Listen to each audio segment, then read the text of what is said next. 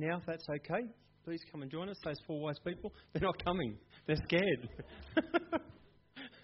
Thanks, guys, ladies and gentlemen. Give them a round of applause, these guys. so I'm going to ask that you just take a seat, you guys, because I'm going to go and sit down. no, I won't do that to you. Uh, currently, I have about eight questions uh, that have been uh, sent to me. Um, you can still uh, send questions to us even now in the service. Um, if I, I, need to say to you that um, these guys have had no time to really think about these questions, really. In fact, James saw it when he walked in here today, uh, tonight. So let's be fair to these guys. Uh, they're answering it on, on the spot, okay? Um, if you're not happy with the questions that's been answered, then please corner me afterwards or corner one of these guys afterwards, and we'll try and elaborate on that just a little bit more if necessary. If we come to a question that we find that might be a little bit difficult or a little bit too theological, um, that probably needs a little bit more further study or something like that, then we'll take that on as on as notice, and we'll go for, and then I'll uh, we'll go through that a little bit further, and we'll answer it through the bullet, bulletin for you. Okay, is that all understood? Yep. So if a question's uh, been answered tonight, and you want further information or you want to discuss it further, you can corner one of us tonight uh, as we go along. So, right now, we're going to go through the questions uh, as we go and see how we go uh, with this. If anyone, uh, so the, the chance of uh, texting it to us, I thought the number was going to come up there, but it hasn't come up there. Oh, it is up there. Okay, it'll keep coming up anyway. Um, you can just text us a question as we go along, go along. But I'll also give people the opportunity to ask a question. If you're not uh, tech savvy and using the phones, I'll give you the opportunity to ask them questions too. So we might answer one or two, and then I'll ask if there is another question from the audience uh, from there. Does that sound all right? Okay, so the first question, I hope I've got this relatively right. Uh, was God fully God uh, or fully human when he walked upon the earth as Jesus? So the question is, as I understand it, is that uh, when Jesus came to this earth, was he God or was he man? Or was he both? So that's our first question, folks. Do you want to have a little listen to have a thought about that? Oh, I was going to get my iPad too, because I could Google stuff.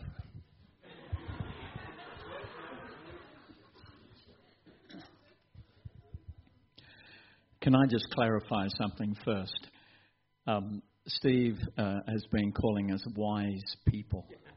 And um, and truly we're just um, brothers, sister in Christ, and uh, we don't have all the answers to questions, and sometimes um, the Bible doesn't necessarily give us those answers. So um, we're people of faith as well, and and I'm sure that'll come through as we as we share and talk.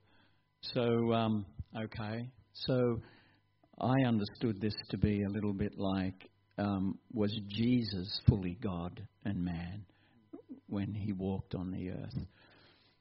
Well, certainly, uh, from my uh, knowing and understanding the Word of God, um, Jesus existed um, eternally uh, before creation. In fact, uh, uh, John chapter 1 verse 1 says what? In the beginning was the Word, Logos, and the Word was with God, and the Word was God. So Jesus um, was there at the very beginning because he is God. Um, verse 2 and chapter 2, oh, sorry, verse 2 You'll have to bear with us all because we've got our swords with us and um, we'll be unsheathing our swords all the way through this. Okay, let's get there. John chapter 1 and verse 2. Yeah, he was with God in the beginning, and he was part of creation. He, he was in creation. He was the God who created. Through him, John says, all things were made, and without him, nothing was made that has been made. In him was life, and that life was the light of men. And the light shines in darkness, and the darkness has not, com- uh, has not put it out, really, has not um, understood. So, John 17 and verse 5 says that he was also before uh, all things. Um, but the Bible also teaches that Jesus was God. And John 20 and verse 28. Okay, so if you've got your Bibles, you might want to just flick through as well. There are Bibles in the uh, pew as well. Verse chapter 20 and verse 28.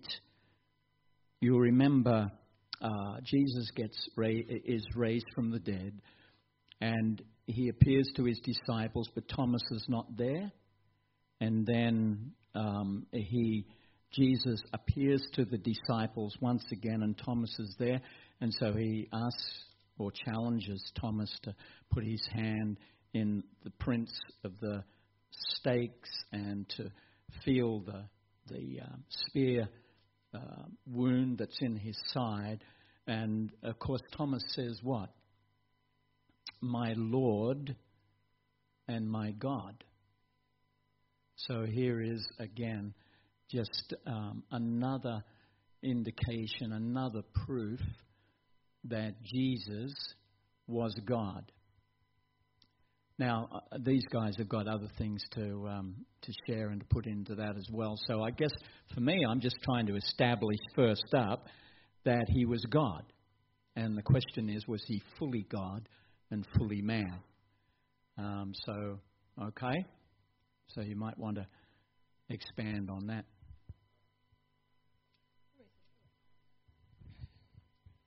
Okay, so looking at this question, um, the two things that I sort of um, thought about were um, that Jesus has two natures, um, God and man, and each of those were fully complete. So when I look at Jesus as God, um, I sort of look at the attributes of God that, um, and there's verses all through Scripture that you can look at these that back that up. Like Jesus knows everything as God did. Um, if you can look at Matthew 16:21, um, you can look at um, Luke 11:17, um, and it tells us that Jesus is everywhere. Um, he, if we look at uh, Matthew 8:26, when Jesus rebukes the wind, the wind and the waves, um, we can see that he has all power like God. Um, he depends on nothing outside of himself for life. He says, I am the way, the truth, and the life. Um, and as Graham said, he never began to exist or ceased to exist. So if you look at the attributes of God, you can see a lot of those in Jesus. And then if I looked at the um, Jesus as the Son of Man, um, I sort of look at his human qualities, and, you know, there's verses that tell us that he was weary. Um, he was born from a human mother. Um, in Matthew 4 2, it tells us that he was hungry.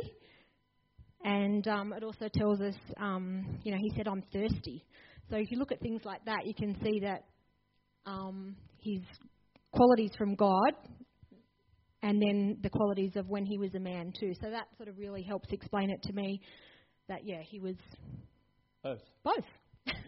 fully God, fully man. Yeah, I think that's really good. I don't want to dwell a real lot more on that. Uh, just a couple of things to think about with that as well is, um, unless you want to say something specific, no. um, when Jesus was baptized, God spoke, remember? He said, This is my own son. Remember that? And we see the third entity, the Holy Spirit, descended upon him. Yep, so we saw that. Another thing is that we saw uh, did Jesus know everything that was going to happen to him whilst he was on earth? Well, I believe so.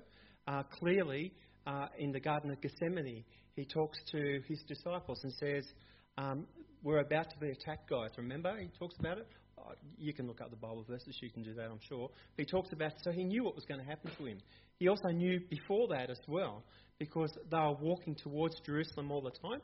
And before that, he said to his guys, uh, said to the guys, uh, he said to, I think it was James and John, or Peter, James and John, he said, You guys can't come. Remember the little argument that happened with the two, uh, two disciples? You guys can't take on what I've got to take on. They want to go to the left hand or the right hand side of God.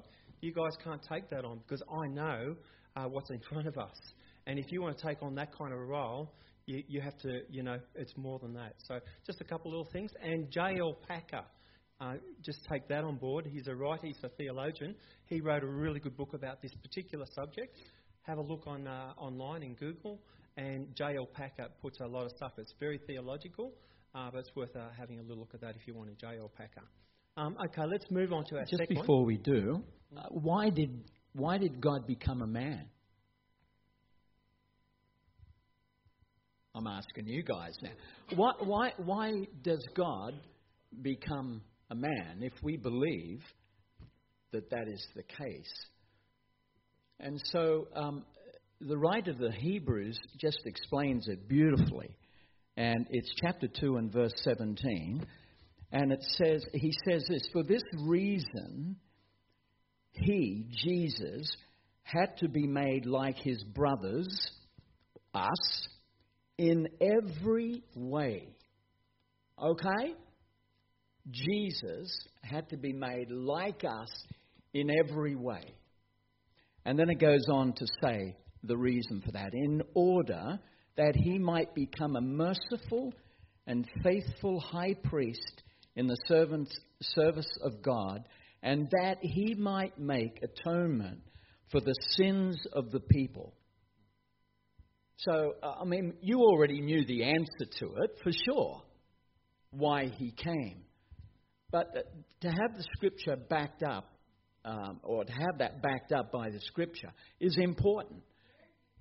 It's chapter 2 and verse 17. Okay? Shall we move on to our next question? Uh, we had a JW at our door the other day, and they said, How do you prove the Trinity? It's a really good one. Pass. Does anyone know, is Trinity in the New Testament at all, or Old Testament? I, I would say in the Old Testament, in the beginning, when God was creating the earth, He talks about all three aspects of the Trinity being together. Yep. So they existed right at the beginning when the earth was being created. Um, true.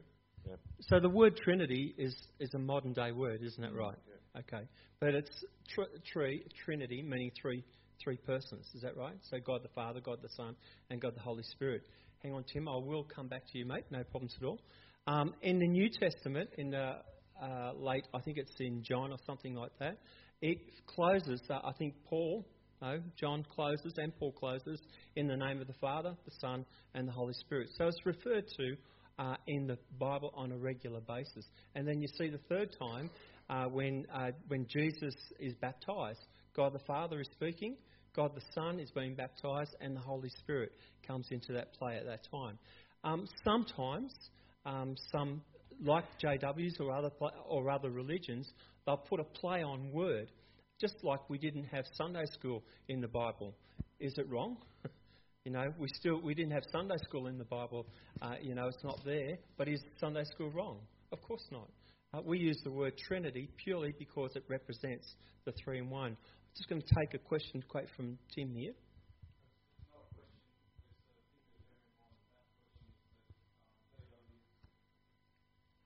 I'll just keep going.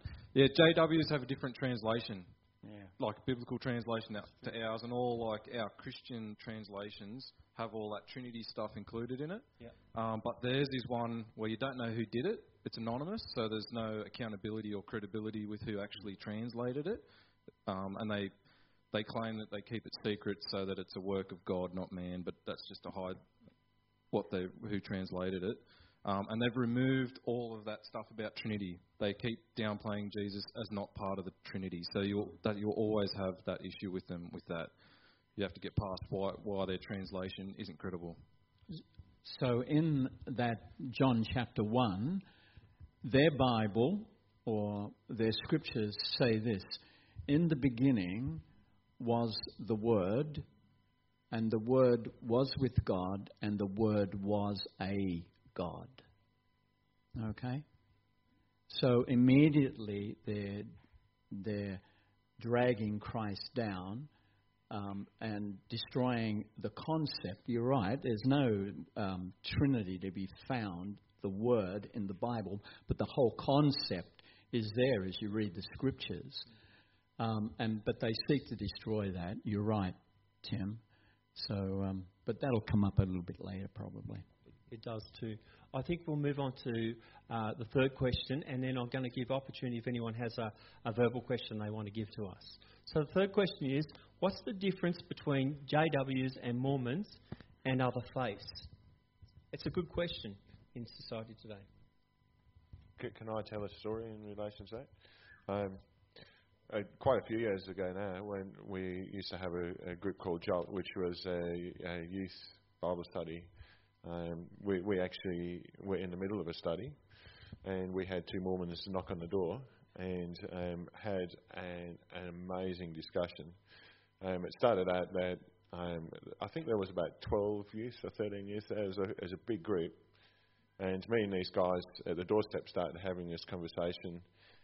And it ended up we were just standing at the front of our place on the, the paved area, just chatting ab- about God. And eventually, all the youth ended up being outside while we were having this discussion. And we, we, the, with these Mormons, um, the discussion mainly came down to um, uh, um, uh, works versus grace and um, and faith um, issue.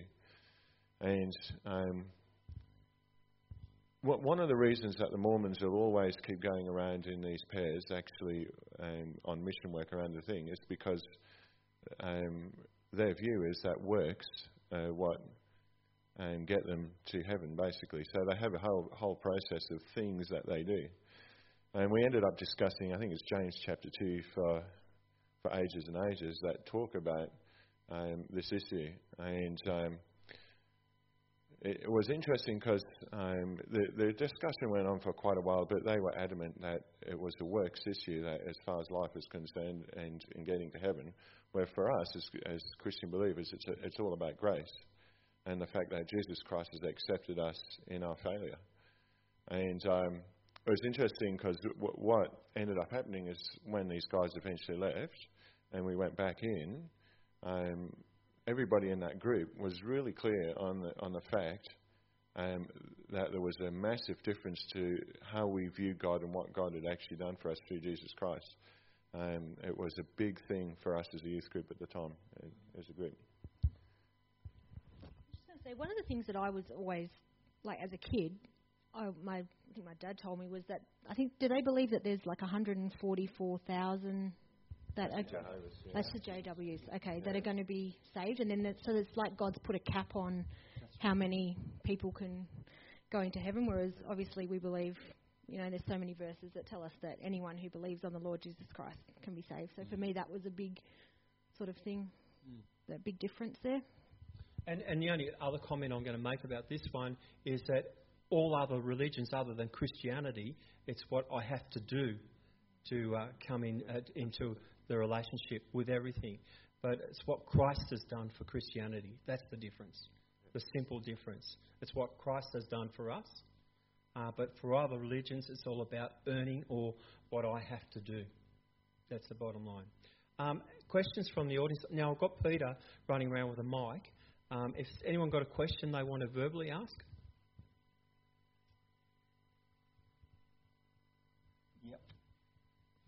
Don't feel the pressure. It's okay. You've got a text message you can do. Uh, I was recently uh, leading on a crew camp, and a question that kind of boggled us a bit, and I want to see if you guys want to have a stab at it. Uh, can we prove, beyond a shadow of a doubt, that the Gospels that we read today in our Bibles is the same Gospels that they read 30 or 40 years after the death of Christ? That's a really good question. Um, anyone want to have a stab at that? I, the only thing that I could refer to it was Dead Sea Scrolls, which were I think about 148 years, is it? 1948, that'll found. They were found, yeah. I was, but that it was like uh, just a bit over 100 years ago. That, uh, 100 years after they think they were written. Yeah. Um, so that's, I, I guess, the earliest references that would confirm that Scripture um, was, um, uh, I guess, considered um, correct. Um, and that, so they were found um, like 60, 70 years ago, and they did references back to as far as um, Scriptures today, and it would confirm that Scripture was um, pretty true um, to um, what it was. That's a That's true. When they went back to those, and that's the earliest uh, manuscript, manuscript that they have record for. Those manuscripts, when they went through that, might this I'm going by grey matter here, so it's a bit rough. I think they found six different words that were different from what the Bible had written from the earliest manuscripts to what those were found in 1948. Now, there's a really good DVD video that was put together by mm, the lead singer of Manfred Mann, which I can't remember his name. Manfred Mann used to be a group few years ago. I remember them. yeah. And he did a really good account on, on that. Um, so Google, uh, lead singer of Manfred Mann, and um, explaining the Bible. Um, so, and that was a really good uh, DVD, or actually it was a video. it's a video. Oh dear. but I'm sure you could probably look for it somewhere. But there's some really good uh, stuff on that particular one too. Uh, yeah, so uh, that's the earliest is 1948. Anyone else got comments on that? No. No. But okay.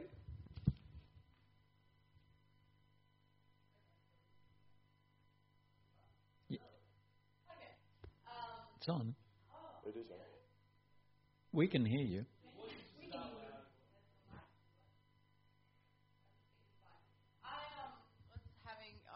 I was having a conversation with a bro a little while ago, and something he asked me, which like I gave it my best, but I didn't really want to give any wrong information on, was um, given the fact that like the things we read in the gospel about what Jesus did are like so just insane, like they're crazy miracles, like amazing things, um, like and you know word of mouth, carries. How is there only one?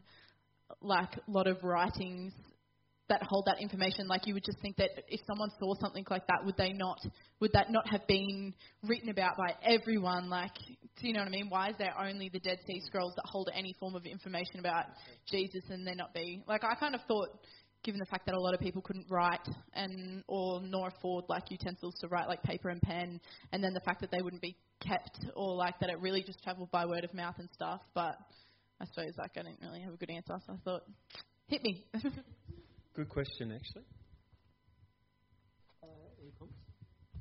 I'll, I'll go something off the top of my head, but cut in at any time. Um, there is other manuscripts.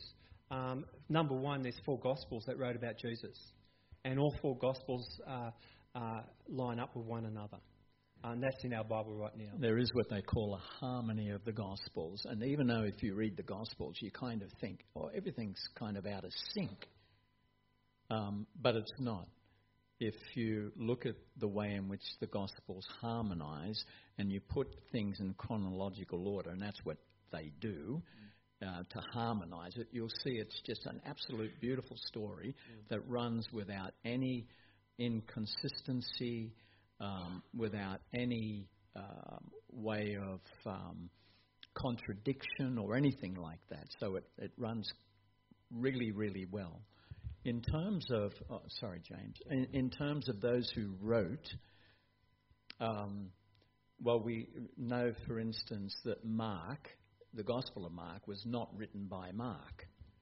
And, um, you know, it was written probably by Luke, I think, who also wrote Acts. And, um, and so, but he was talking.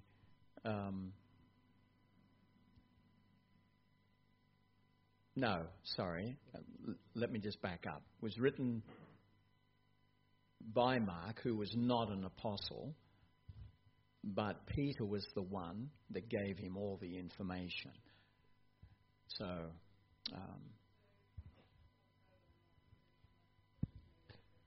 Lil? I, I was just going to say in relation to that as well. Um, um, everybody would um, believe that Julius Caesar um, lived. Yeah. Um, amazingly enough, um, as, as far as history is concerned, there's actually more information about Jesus than there is about Julius Caesar.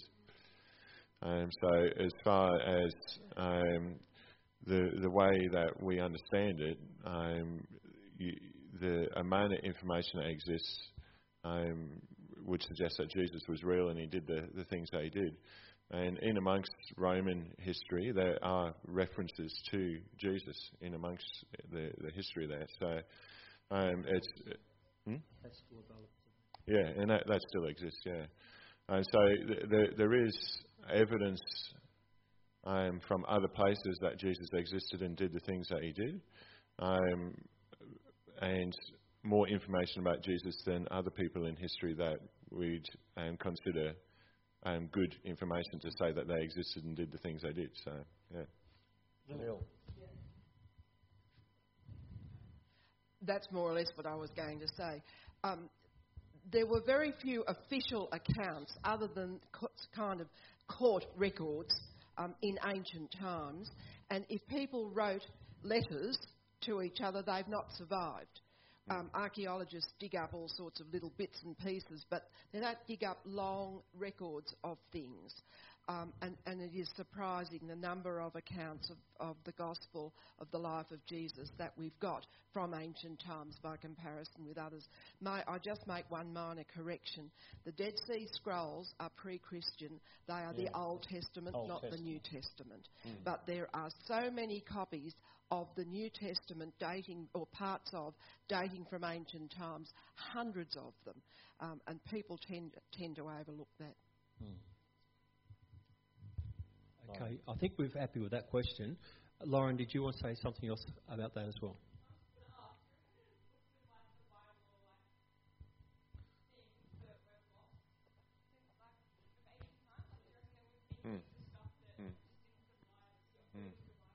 Yeah, quite possibly uh, that we don't know. Yeah, quite rightly. Yeah.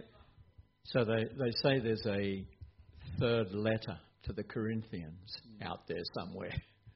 So, yes, there'd be scriptures that were written and, yeah, were lost. Yes, yeah.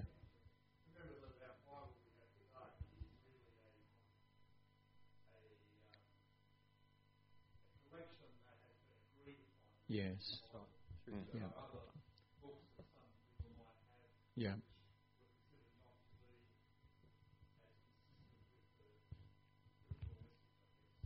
I think that was done about 300 AD. That's when they they made that. Yeah.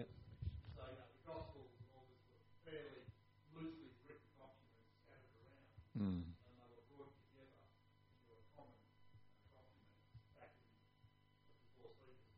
Yeah.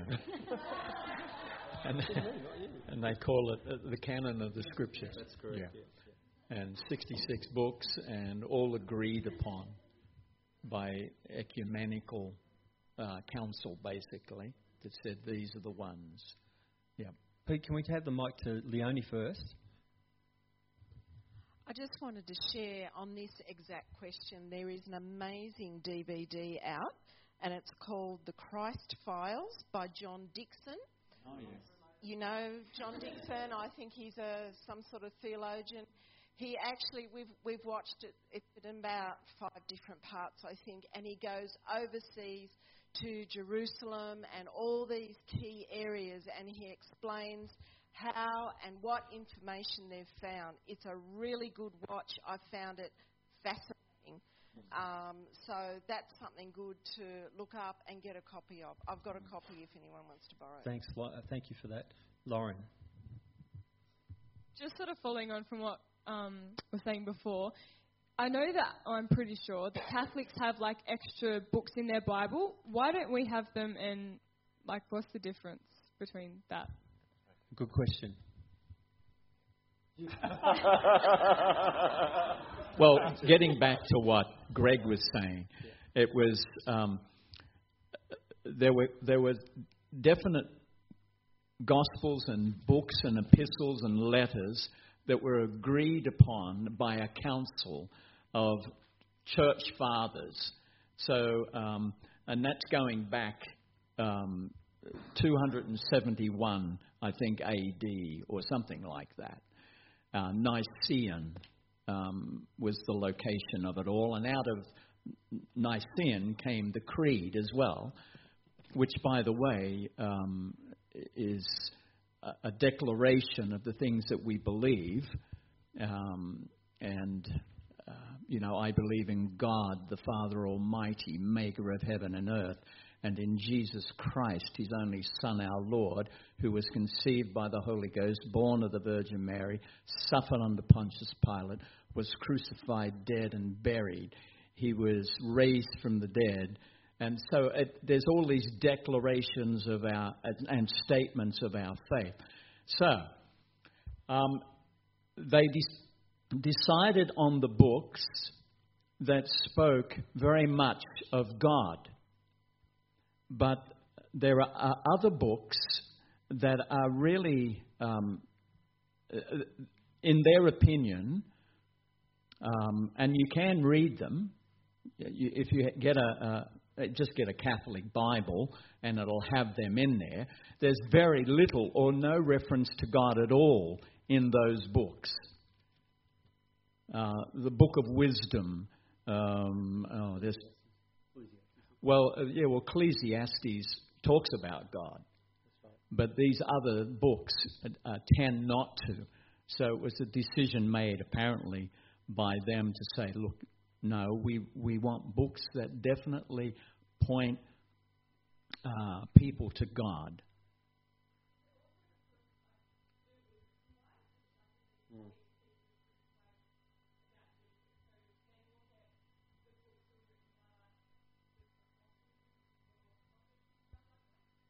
It tends to be more Old Testament than New Testament. It's the difference.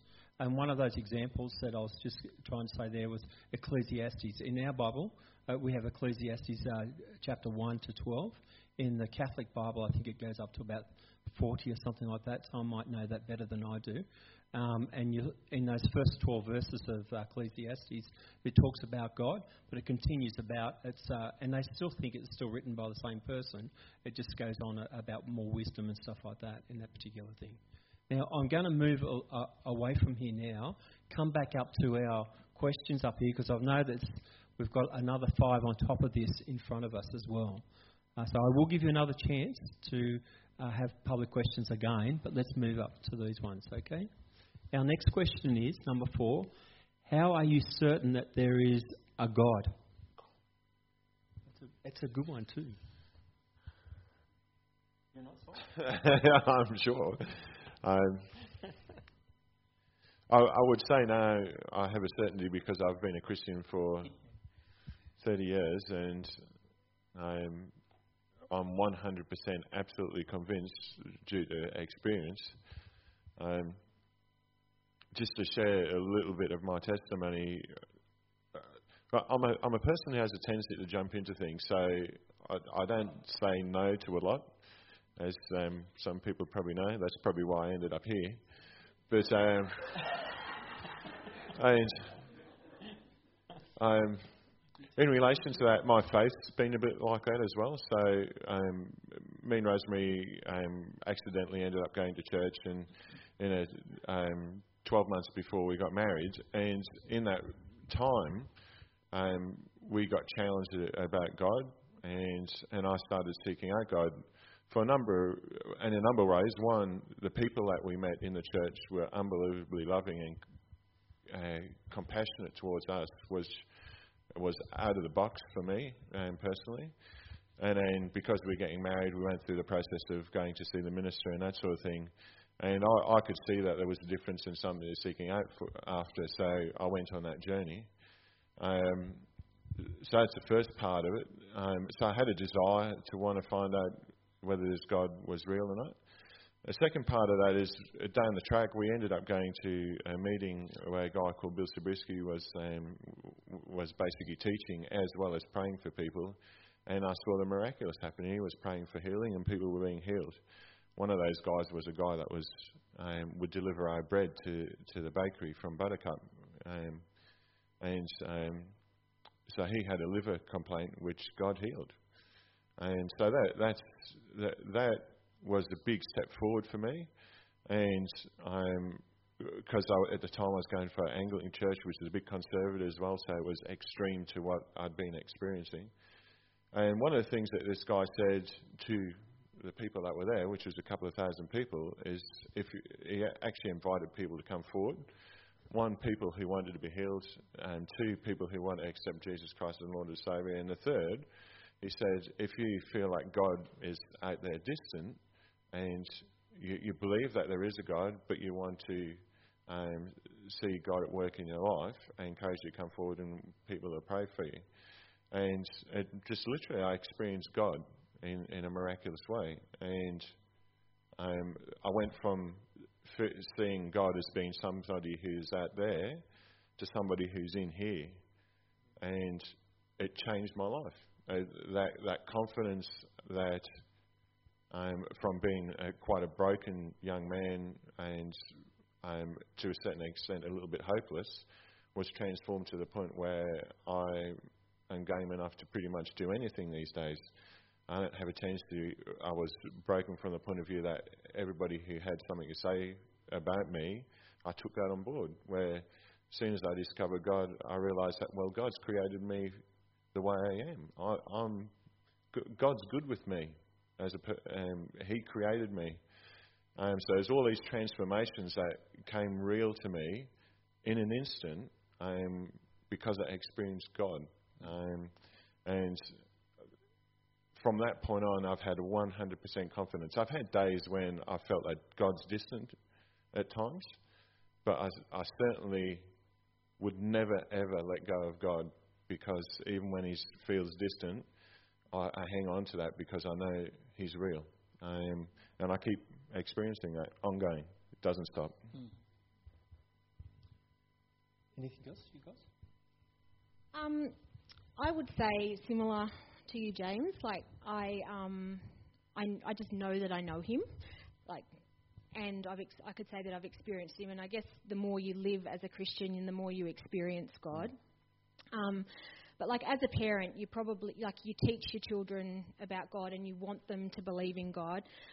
And I definitely grew up, you know, because believing in God because my parents told me that there was a God, and that was all good for a while. But then I think you probably get to the stage yeah. where you you need to know it for yourself. Yeah. Like you guys, you know, as teenagers, you need to get your own faith, not have your parents' faith. And I think when I sort of started to question everything was when my home life fell apart. I was like, oh my gosh, like everything I believe, and you know, so I started to question and look at, you know, why do I? I just believe it because mum and dad told me so. And I started getting into bushwalking a lot. And I think um, the big thing for me that sort of proved God's existence um, apart from experiencing Him, was creation. Um, because I just can't, I just can't doubt that. And like Tim, I had to, I wrote down a few facts because he just remembers everything like crazy, man. Happy birthday, Tim. Um, but like, sim, like things like the Earth and the, you know, how the Earth is from the distance from the sun and crazy stuff like that. If we were like tiny bit closer, we'd burn up. If we were a bit further away, we'd freeze. Like just there's so many things like water, how it travels up a tree in reverse of gravity, um, the human brain, the eye, like a caterpillar has 228 separate and distinct muscles in its head. Like this is just crazy, you know. Like it's just stuff that you just you can't deny God, like yeah. in creation. And, and we breathe out carbon dioxide, and trees turn it into oxygen. Yeah. Yeah, exactly. It's just crazy. Hello? And yeah, and like God doesn't, the point that I wrote down is God doesn't force us to believe in Him, but instead He provided sufficient proof of His existence for us to willingly respond to Him. And that's what He asked us to do. He asked us to respond to Him. He's done everything that He needs to prove it, but we just need to respond to Him. And, and the scripture, uh, I think, too, because um, you know, you talk about salvation and the experience of that, and you come to know God. Oh, absolutely, bang. I mean, it just uh, immediately into relationship with Him, There's just revelation. You know God, instant love, and and and the beginning of a of a transformation. You see it in creation, um, you know, and you you just stand in awe of it. But in um, Hebrews chapter 11, and that's the faith chapter. This is what it says here in chapter 11, verse 6. And without faith, it is impossible to please God, because anyone who comes to Him must first believe that He exists and that He richly He rewards those who earnestly seek Him. So, um, you, you know, there's a there's a huge step of faith involved, um, but there's a, a almost like a promise here. As we step out in faith and we seek Him, He rewards us. And what is meant by that reward? I think it's just revelation. We see Him and we know Him and experience Him. Um, so, yeah. Yeah, going down the track. I mean, like I said, I've been a Christian for 30 years now. I, where I'm at now, I, I've, in the last couple of years, especially, just this deeper revelation of God's love um, just keeps hitting me over and over again. And um, I was talking to a guy just the other, well, two guys in one day that I spent hours with him. And this guy has just lost his second wife. Both of them have d- died. Um, and um, so 18 months ago, he lost his second wife. Um, and straight after that, he lost his mum and his dad um, in this last 12 months. Um, and he he was talking about where he was in his faith. He's, he, at, at the same time as feeling broken, um, he felt like he was actually closer to God. Um, and uh, he was talking about this faith journey, and, and I, I could relate 100% to him. And he was saying we have to do things that God tells us to do. So uh, there's lots of things that God tells us to do. Um, for example, getting baptized was one of the things that was a revelation for me as I went through my Christian journey. And I saw, oh, Bible tells me I have to get baptized. I went and got baptized. And um, tithing was another thing for me. And there's lots and lots of things where God gives out these promises. He says, if you do this, I promise to do this. And as a consequence of that, my, every time I do that and then see God at work as a consequence, my faith gets built up to trust God more. And I would encourage you, if God challenges you to do something, just do it. Okay? See God at work in your life. And, and I, because I've seen it so many times in my life, because I've persistently done that, and like I said, I just jump into things and I just say yes I've seen God at work. And these days, I'm just 100% confident. I just, I, don't hesitate. I, I don't even, these days, I'm actually at the point in my life where I don't even try and control my life. I try and step back and let God take control of my life. So I just go with the journey. Um, so I don't even try and make decisions for myself anymore. I just try and just go along with the journey. And that's the consequence of real faith and consequence of seeing God at work in my life. And I know that I know that God is real. Shane, I'm just going to give Shane a, a quick comment there. Um, yeah, I just want to. I remember when I was 19, Jenny and I were driving into um, into Lithgow, and we used to alternate between the Brethren and the Baptist Church um, each Sunday because the dad went to the Lithgow Baptist Church and uh, mum went to the Brethren Church. And we were talking to each other on the way into um, into town, and we started talking about like the evidence of of God being real. And someone asked that question before, and we didn't know what Pastor Wayne Scott was the guy in Lithgow at the time, and what he was going to be talking about. And when we got there, he it was um, a talk, and if I, I think the sheet's in my Bible at home, if I can get it, I'll take a photo and post it on the Facebook, but it was about the evidence of God. And each and every question that we were talking about on the way from Portland into Lithgow, he answered directly. And the thing that the comment that I still remember, and I think it's something that Um, he said, "Look into in this thing. It was look into the eyes of a baby and marvel." And like I think if any parent is here, they'll know. And and I just encourage you to look at the closest baby you can find, and then deny that it was an accident that that was created. You, you look at the ear. There's nothing that forms an ear. It just forms, and I um I'll, I'll dispute to anyone that that's accidental. Right. There's, there's a lot of um, the theological, they call it um, the arguments for the existence of God. And they talk about uh, creation, experience, um, and they also talk about um, that within every person there's an awareness of God. There's an awareness of God. And Ecclesiastes, Solomon writes these words, and you'll know them, you'll remember. Talking of God in chapter 3, verse 11, again talking about God as a creator, He's made everything beautiful in its time. He has also set eternity in the hearts of men. So uh, you've often heard it say that there's a God space in each of us. Like God has set eternity in us.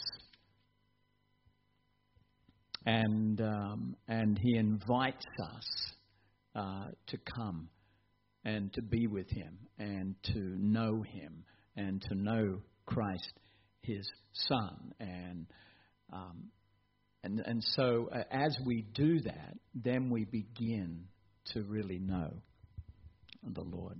Two comments. I've got one coming from Tim and one from Greg. Can we just do those two? And I want to move on if we can. Ho- hopefully, I don't um, cause conflict here, but in humility, I want to like be as humble as I can about this. But I kind of disagree with how we're saying we can be certain that there is a God, um, and I have two main reasons for that.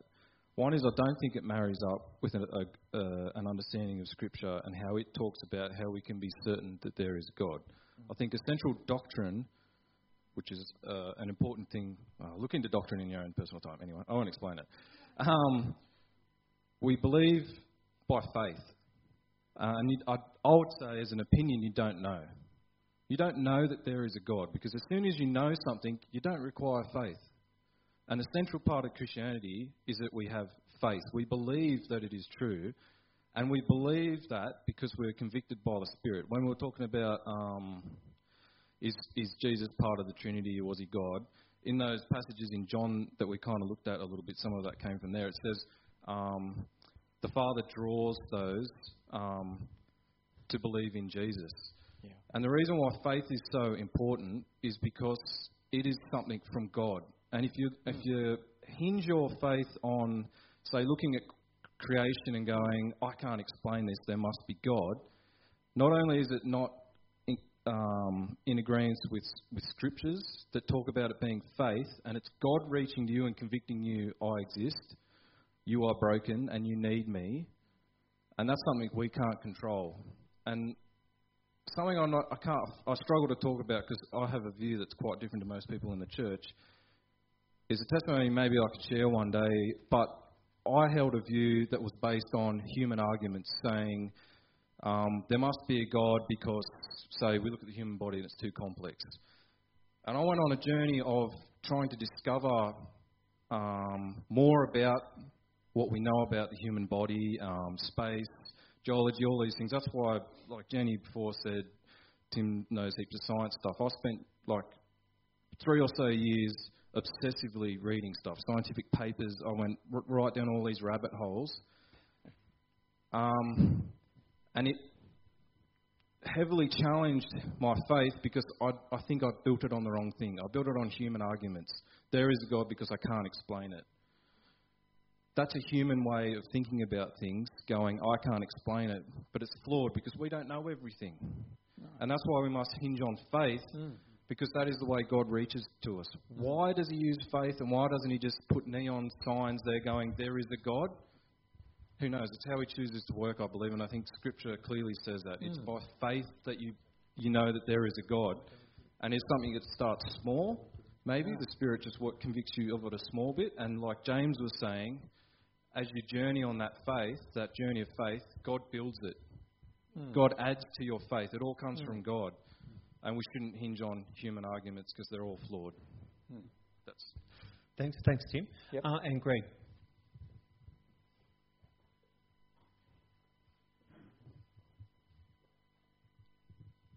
You know, this is a it's a, a very relevant question. This, are you certain there is a God? Because we are living in an increasingly atheistic and secular world, and so the atheist would say, you know, that God is a myth. He's a mythical being, and I think that uh, I find myself in agreement with Tim in that God reveals Himself to people. That is the evidence of God. You will never convince an out and out atheist that God exists by reference to any physical um, evidence around the place. Sure, you know, I believe that God created. God is the creator. I might have different views about the mechanisms of creation and the time frames and all the rest of it. But God is the creator. But of course, an atheist says, no, there was a Big Bang. So we're never going to touch bases on there. Where we have to touch base on is Jesus has revealed himself to me, Mm. or God has revealed himself through Jesus to me and, and in my life. So I can talk about that, mm. those experiences. But the physical things tend to be dismissed purely because it does take faith. Yeah. God reveals himself to us if we choose to ask him to reveal himself. That's that Hebrews 11, And that's Hebrews 11, isn't it? verse 6. So, anyway, Thanks, Greg. Let's, can we move on to the next question? Question is five. How would Jesus treat LGBTQ people if he were here today? Can I find out what that acronym means? Yeah, thank you.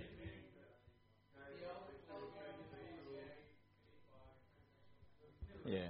Is that, is that? Thank you. So what was the Google? Um, according to Google, it actually is lesbian, gay, bisexual, transsexual, queer people. Thank you. I thought it was that too. This is a pretty easy one to answer, in my opinion. Uh, what would Jesus do with these guys? The same as what he does for you. Yeah. He died to save your life, and he loves you the way you are. Full stop. I don't think we need to discuss that any further. Six, I'm going to move on from that. We can come back to that later because I know we've got at least five more questions. Can we go to the next slide, please? The next question is Is God still creating his universe? A good one. Now, these guys haven't had any time to think about these at all. Is God still creating his universe? Well, I'm wondering what um, Genesis 1 speaks about, and when God finally finished creation, he rested. So, is God still creating his universe? Yeah. Yeah. I think that's my answer. yeah, I think you're think right. we're discovering more and Yeah. more of the universe for sure, and therefore, w- it's the uh, we start wondering: is is the uh, universe still being created? Well, no, I don't think so. I think the actual answer is we're discovering more and more of the universe. Okay, I'm going to keep moving. What is the biggest challenge the Christian church faces in the coming decade? Oh, that's an interesting one. What's the biggest challenge the Christian church faces in the coming decade? Ah. I think it uh, is worldliness. Um, I just think that the world exerts such a powerful influence on us as Christians.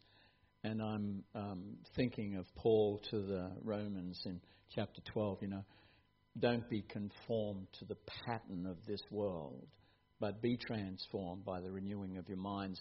Uh, this world is, has this incredible power to conform uh, us as Christians to think and to do and to act just like it does.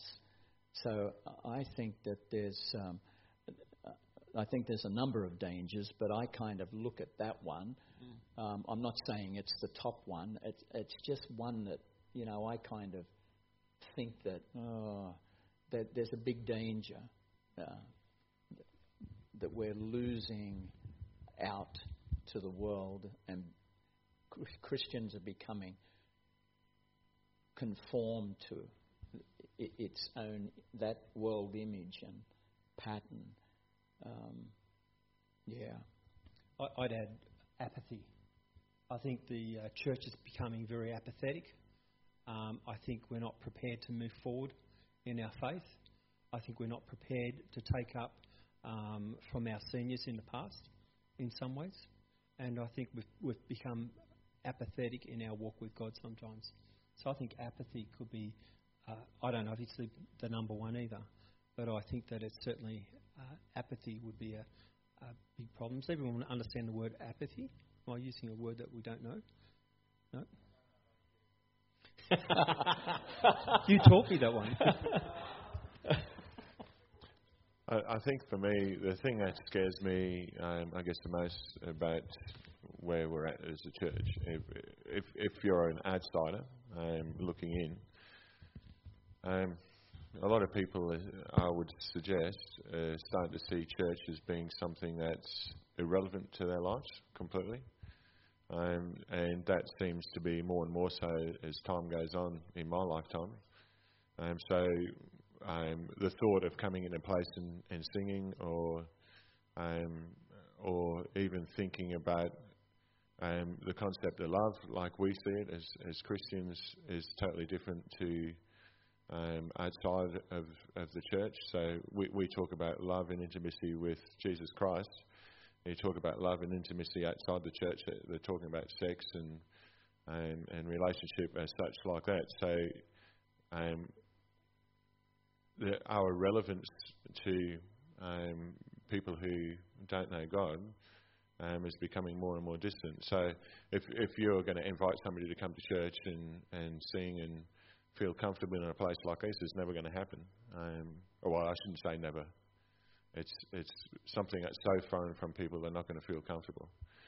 And so when I see that, I think about the fact that of how important it is for us to be loving and compassionate in a different way and being more relevant to um, sharing our faith in a different way. Not thinking that people are going to come here to find out about faith, that we have to be willing to share faith in a real way with, with other people outside of this place.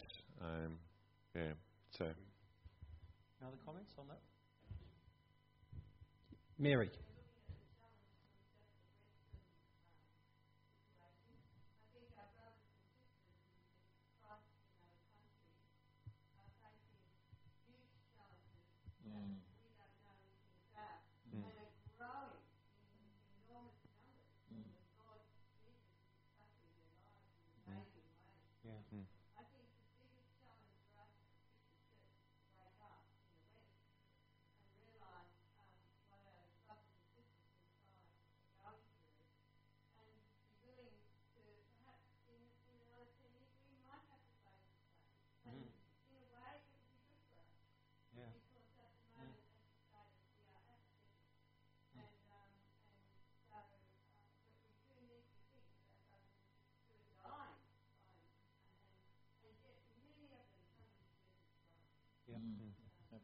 Thank you, Mary. That was really good. Um, the next question is um, ha- yes, go. Oh, yeah, sorry. Uh, something along the lines of what James was saying was something called pe- perceived antiquity, which is society seeing the church as something that's old and outdated. Because mm. mm. right now, the human race is in a uh, era of explosive expansion in basically all areas technology, medicine, science, all of it is advancing at a much faster rate than it has in much of our history, to the point where a lot of younger people and some of older people are seeing the church as something that hasn't grown and evolved with the times the way the rest of society has. And that's something that can be a very real danger to bringing new people into the church. Yeah. That, that's really good. Thank you for that. That's really smart. Yeah, yeah, good stuff. Okay, I'm going to move on to our next question. Uh, is how can a loving God send people to hell? Another really good question. How can a loving God send people to hell?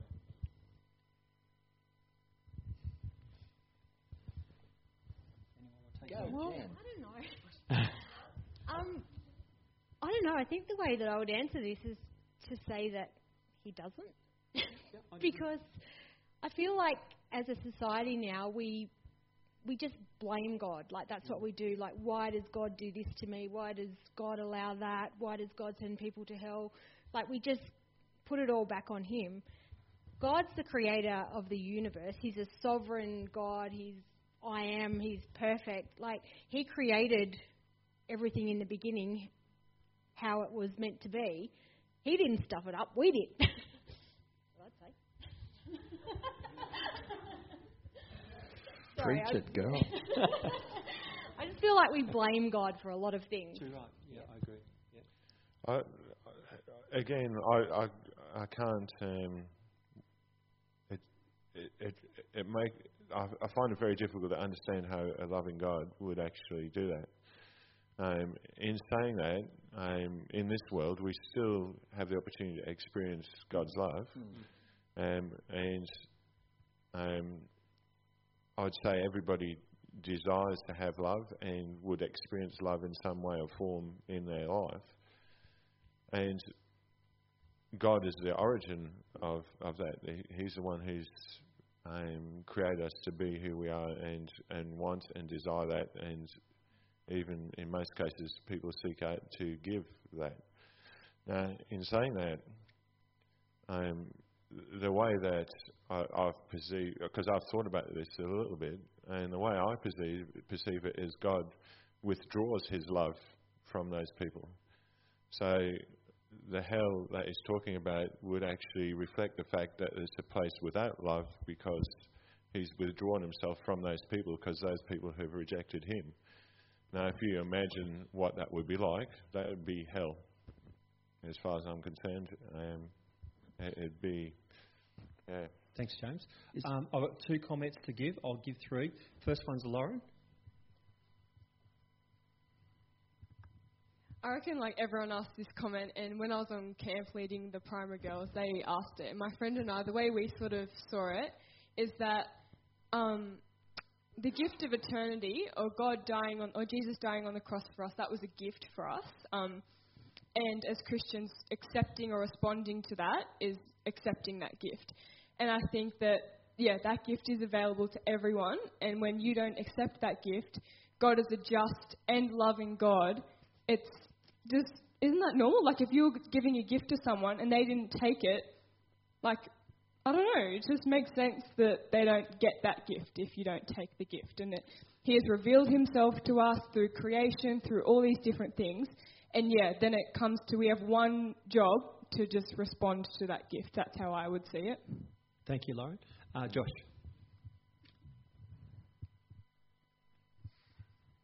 Yeah, I think um, building on what Lauren's point was, in God's very nature, He is love, but then again, He is also just. He's a just God, and by just allowing those who have not repented and believed and uh, taken up the gift um, that He has given us, He's not being just by just forgetting that and and, and just accepting them into the kingdom. I think that, uh, as Jen said, it is the people's choice to either um, accept the call that He's given, because He's given that call out to everyone and those that receive that, um, believe that. But um, I, I think that in His actual nature, He's not doing as a part of what He very is by just allowing those to go into the kingdom that have not repented and believed. Thanks, I, Josh. I think. Oh, sorry.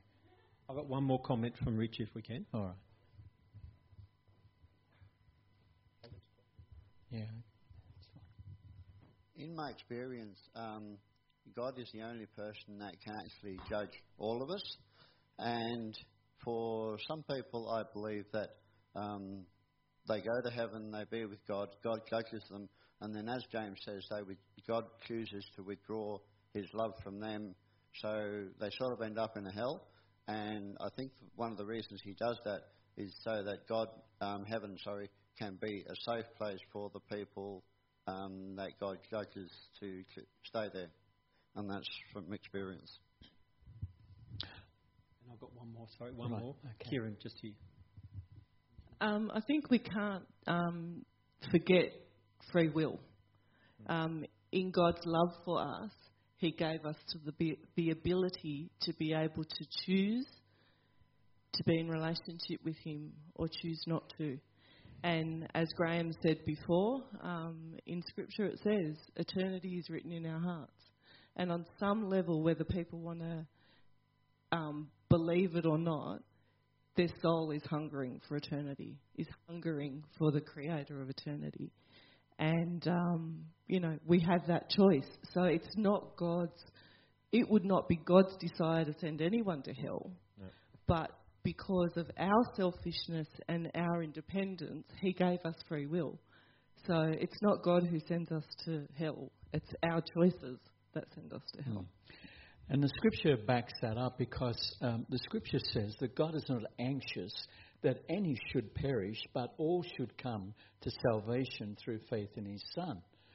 And it's not God who sends us to hell, it's our sin, it's our unrepented sin. Um, and God is a God of justice. You're right, Josh and Lauren, because in Romans chapter 3, it talks about how uh, before faith in Christ, um, we were in our sin.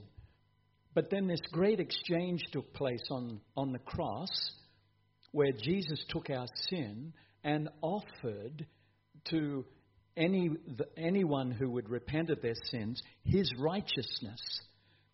And so that righteousness, Paul says, comes by faith. Again, it's by faith that we receive um, this righteousness from God. And so uh, he goes on to say, There is no difference, for all have sinned and fall short of the glory of God, and are justified freely by his grace through the redemption uh, that came through Jesus Christ. All have sinned, and yet God offers justification to all um, through faith in the Lord Jesus Christ. This is showing this great love of God. Not that God is wanting to send people to hell, but He loved the world, loved you and I so much that He sent His only Son. And so it says, God present, presented Him as a sacrifice of atonement through faith in His blood. He did this to demonstrate His justice. And we were just talking about that. He did this to uh, demonstrate his justice. Uh, let me see, uh, find it. Because in his forbearance, he had left the sins committed beforehand unpunished. He did it to demonstrate his justice at the present time, so as to be just and the one who justifies those who have faith in Jesus Christ. So, you know, this is an amazing gospel message that we have that God loved. He's not anxious that any should perish, in so much that He sends His own Son. So that there's a way for us to be with Him and to know Him and to know His love in our hearts. And uh, it's, it's an amazing gospel.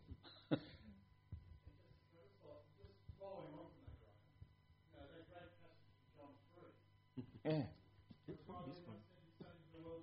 That's right.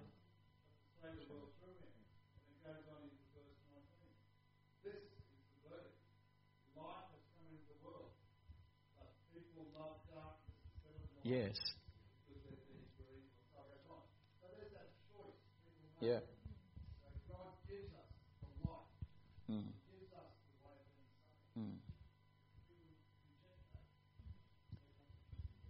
He Thank says he's standing at the door knocking, like, you know, he's seeking us, and we have that choice, don't we, whether to open it or not. Yep, awesome. Thank you. Look, folks, we've been going nearly 45 minutes, a little bit, nearly a little bit more than that. I have to round this up, but I want you to know. Can we put? I've got 10 more questions that have come into us, which is awesome. There's no way we're going to get through it tonight. Can we put them? I'm not going to uh, answer these tonight. Uh, why is baptism baptism important? Uh, how can we prove the Gospels we read today are the same Gospels that we had uh, read soon after the death of Christ? We sort of answered that. How accurate the, are the English transitions of the Bible? Next ones. Um, what's the difference between Catholics and Christians? Um, are we able to lose our salvation if we decide to follow our own ways and choose not to believe in God? Good question, too. Um, if yourself and another person were talking uh, about your Christian faith and you asked, so asked of their faith and they said, uh, Me too, I'm a Catholic, uh, would you fear their, for their salvation? And if so, how would you go about preaching the Gospels to them in a loving, kind way? Oh, that's a good thing. I like that. Uh, here's the next one. And the next one. The Bible says it's coming. The Bible says that man was made for woman, etc. But then says that we were that we are to love unconditionally. If a person is inclined to love a person of the same sex, why does the Bible not condone it? Interesting question. How do we as Christians show love and support to someone who is in an openly gay relationship? Another good question. Um, why is there such a difference between the King James and NIV uh, that Christians argue about, and why? Yep. Is that it? Is that it? Right. why they wouldn't do it. We're not answering the questions. Oh. But I am going to I'm going to give the panel the panel each and every one of you you can have uh, a final say. Maybe your favourite Bible verse was put up there. Uh, if you can just have a couple of minutes to think about that. Um, what I'm going to do with those questions that I've got, I'm going to take them on notice. I'm going to have a talk to Pastor Andy, and maybe we'll do this again. It sounds like you like this. Are you enjoying this? Yeah. Okay, okay. Um, I'll even leave the number with you. You've got the number. You can still uh, SMS message uh, questions to that. I'm going to regret this. I've got a feeling. I'm going to regret it. There's, other, there's all the people out there who can come up next time. And and and I'll ask, I'll talk to Andy and I'll see about putting some of those questions up to answer. And I'll uh, try and get some answers for the questions that have been put up. And I'll put I'll try and put them on our Facebook page or on our homepage. What's probably best? I'll talk to Greg about that later on. Thank you so much for your questions. Really good questions. Thank you for those who gave comment. I really appreciate your comments. Um, it was re- very helpful. Uh, James, can I get you to go first? Your final comments or Bible verse? Um, where I'm at in my journey at the moment, I think probably the most relevant um, thing for me is um, the importance of love, and I just keep getting belted with it all the time. And um, I think um, I was, I've been reflecting on um, a couple of bits of scripture, which are my favourite bits of scripture. One is Psalm 1, which is talking about a man who um, continually seeks out God and His ways. He'll bear fruit in season and out of season. Um, another scripture, which is Proverbs chapter three, is love the Lord. Uh, sorry, not love the Lord. It's it's again talking about the fact that if you follow His ways, that He'll make your path straight. And um, in recent times, I was reading um, a, a, a bit of scripture in Proverbs, um, which was talking about um, the the consequences of living out God's way. So it was listing things that uh, God has told us to do, and the promise that He'll give you as a consequence of that. And um, after being a Christian for 30 years and starting to get a bit older and having my family grow up and all that sort of thing, I can see these things coming about in my life um, because of my persistence in my faith. And um, again, just that experience that God um, has been faithful to me as a consequence of me seeking out Him is just the most amazing gift. I, and I, I just um, continually just a standard of the love of God um, towards me because I keep choosing Him, and um, it's an awesome thing. Uh, what did I do? My do flingy there. Um, look, truly, um, just thinking of that um, Romans 3 passage, um, I, I, just came aware anew just to the greatness of God's love and um, the tremendous um, power of the gospel to save. Um, so, you know, I mean, I just kind of felt that God was just laying something on my own heart just then, you know, and uh, church, it really is. Truly, this gospel should blow the wax right out of our ears. It's absolutely amazing. It really is amazing. So, um, so you know, just reading it again, I've gone, wow. You know, exchange uh, my sin for His righteousness, and boy, am I a sinner. And knowing that I can stand before the God, my Father, justified through faith in the blood of Christ that was shed for me, that I might be forgiven, just blows me away. Jenny. Um, I read these three little words the other day, and it's something that I, you know, read a million times, but it was just really weird. It just really struck me, and it's um, in John um, 19, verse 20 something, and it says, It is finished. And it's just three little words. And yeah, like I said, I've read it a million times, but for some reason, like I believe that God, as you seek Him, He keeps revealing Himself to you. And um, I just, a bit like Graham, I was just like, oh my gosh, it's finished. Like it just blew me away to another level. And I was just like, God paid it in full. Like, and it just, I was just really having a little party at home because I was just realizing, uh, like, in a new way, in a fresh way, like God paid it all. It's finished. Three little words that are so amazing. Thank you, thank you. Um, and my final, I actually was going to do John 3, 16, uh, 17, 18, and 19, but Greg stole my thunder for that one. And and then I thought I might do Jeremiah 29, 11, for I know the plans, you know, uh, for you. But I said no. I, th- and then I heard the bro was the word bro was uh, used tonight. The word bro was said this morning in our morning service too. We're calling each other bro, and then I thought, ah, oh, I know the verse. And there, and it comes from uh, Romans 12, 12 It says, Therefore, I urge you, bro, brothers, sisters, all of you guys, us, in view of God's mercy, to offer your bodies as a living sacrifice, holy and pleasing to God. This is your spiritually, spiritual, act, spiritual act of worship. And then it goes on to the most important part.